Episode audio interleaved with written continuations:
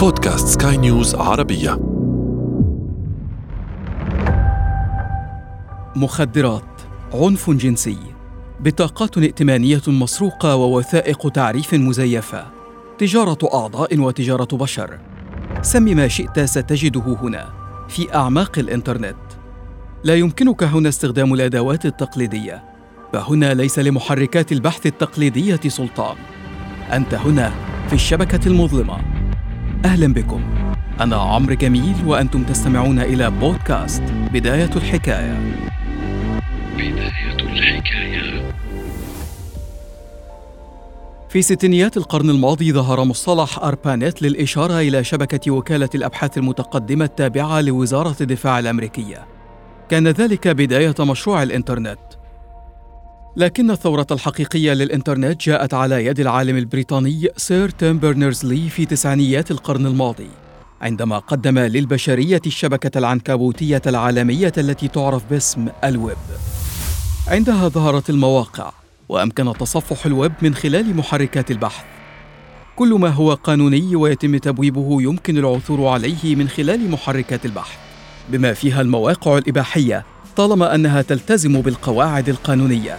واهمها عدم مشاركة أطفال تقل أعمارهم عن 18 عاما. لكن جوجل واشقائه من محركات البحث تظهر ما يقدر بخمسة في المئة فقط من حجم الإنترنت. برغم أن لا أحد يعرف حجمه على وجه الدقة لكن يعتقد أن 95% من حجم الإنترنت موجود فيما يعرف بال deep web أو الشبكة العميقة. تحوي الشبكة العميقة كل المعلومات المحجوبة التي لا يمكن الوصول إليها عبر محركات البحث العادية، مثل المعلومات المحمية بكلمة سر، أو المكتبات المشفرة، أو ملفات الشركات غير المفتوحة، وصولاً لمواقع مراكز الأبحاث ومواقع أجهزة الاستخبارات. كمثال يمكنك أن تجد أي خدمة بريد إلكتروني عند البحث عنه عبر جوجل. لكن لن يمكنك أن تدخل إلى بريدك ما لم يكن لديك كلمة السر التي تتيح لك الدخول. أما كل البيانات المسجلة على بريدك فهي واقعيا موجودة في الويب العميق أو ال deep web. في بعض الأحيان يمكنك استخدام المتصفحات العادية للوصول إلى معلومات في الشبكة العميقة إذا كنت تعرف موقع ما تبحث عنه وكلمة السر للمرور إليه. لكن في أحيان أخرى عليك استخدام متصفح مشفر يتيح لك الوصول إلى تلك المواقع الموجودة في الشبكة العميقة. في المتصفحات العادية يمكن لمزود الخدمة أن يعرف المتصفح الذي قمت باستخدامه. وما هي المواقع التي قمت بزيارتها؟ وما هي المدة التي قضيتها في تصفح تلك المواقع؟ لكن في المتصفح المشفر لا يمكن الوصول لأي من هذه المعلومات حيث لا يمكن تحديد هوية المستخدم أو تعقب مكانه أو معرفة ما يقوم به. يقدر الخبراء حجم عمليات البحث التي يتلقاها جوجل بنحو سبعة مليارات عملية بحث في اليوم الواحد. مع إنتاج كمية هائلة من البيانات التي تحوي كما هائلا من بيانات المستخدمين والتي تمثل بدورها كنزا بالنسبة لشركات الإنترنت الكبرى حيث تمثل كل معلومة نقطة بيانات يقدر ثمنها بحسب أهميتها بالنسبة للمعلن. يمثل ذلك تهديدا بالنسبة للجميع. بما فيها المؤسسات الحساسة وأجهزة المخابرات. فاختراق خصوصية موظفيها يعني تعريض بياناتها هي الأخرى للاختراق والتجسس.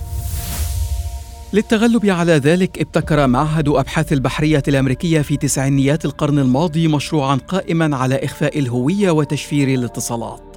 وأطلق عليه مشروع Tor أو The Onion Router متصفح يقوم على تشفير البيانات عبر نقلها عدة مرات من مكان لآخر بشكل عشوائي بحيث لا يمكن تعقبها أو فك شفرتها واتخذ من البصلة شعارا له لأنه ينقل البيانات من طبقة لأخرى كطبقات البصل. يشبه الأمر رسالة في عدة مغلفات وفي كل محطة يفتح مغلف أو تفك شفرة وعندما تنتقل البيانات من محطة لأخرى لا يعرف سوى المحطة الأخيرة التي أتت منها وبالتالي يبقى مستخدم تور مجهول الهوية. طورت الحكومة الأمريكية مشروع تور قبل أن تعلن عنه وتنشره كمشروع مفتوح المصدر وأصبح تور هو المتصفح الأهم للدخول المشفر للشبكة العميقة التي لا يمكن لبقية المتصفحات الدخول إليها. سمحت الحكومة الأمريكية بإخراج هذا المشروع للعلن مع علمها بعدم قدرتها هي شخصيا على تتبع مستخدمي المتصفح لأنها كانت بحاجة للتخفي عند تصفح الويب حيث لا يمكنها البقاء مجهولة ما لم يكن هناك مجهولون آخرون. هي تحتاج لمجهولين للتخفي بينهم وكلما كان عددهم أكبر صعب تتبعها أو اختراقها هي شخصياً.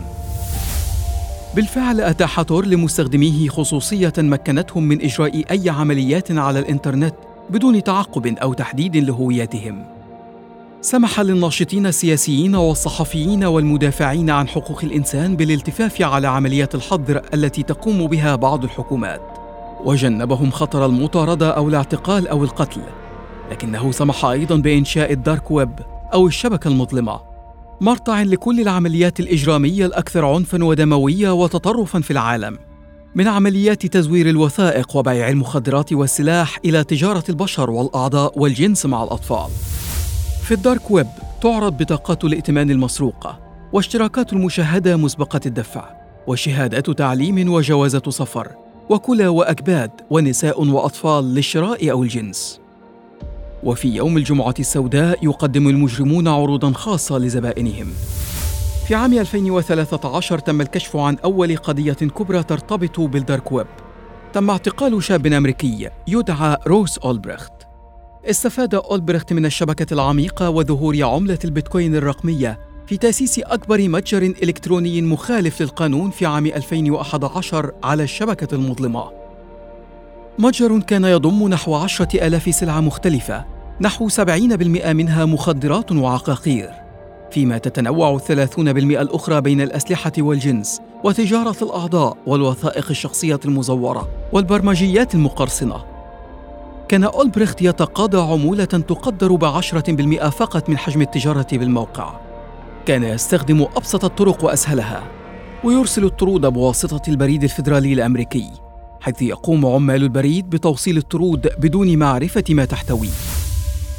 سقط أولبريخت بمحض الصدفة في أيدي الشرطة حينما أبلغ مراقب الحدود الكندي نظراءهم الأمريكيين بوجود مجموعة من الهويات وجوازات السفر المزورة المرسلة إلى أولبريخت الذي أنكر في البدء معرفته بها لكن الشرطة اعتقلته وبعدها بعامين تم الحكم عليه بالسجن المؤبد.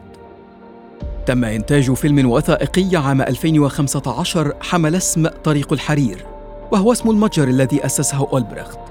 وكان الراوي له هو النجم الأمريكي كيانو ريفز. كان طريق الحرير واحدا من أكبر وأشهر المواقع الإجرامية التي تم الكشف عنها في الشبكة المظلمة لكنه لم يكن الوحيد ولا الأبشع. في منتصف عام 2018 صدر حكم بالسجن على بيتر سكالي. مغتصب أطفال أسترالي غادر إلى الفلبين هربا من قبضة السلطات الأسترالية. في منتصف عام 2018 صدر حكم بالسجن على بيتر سكالي.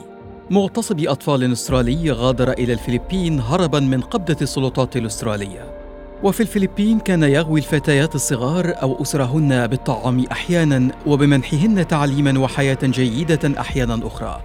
ثم يعرضهن لعمليات اغتصاب وحشية يشاهدها متابعوه عبر الدارك ويب. كان من بين ضحاياه فتاة في الثامنة من عمرها. وأخرى ذات ثمانية عشر شهرا فقط. لم يكن سكالي وأولبريخت الوحيدين.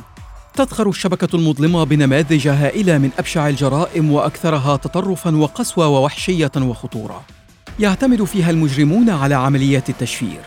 يقبعون في أسفل نقطة من الشبكة العميقة حيث لا قواعد ولا قانون ولا تعقب ولا هويات. يقبعون في الدرك الادنى من الشبكة المظلمة.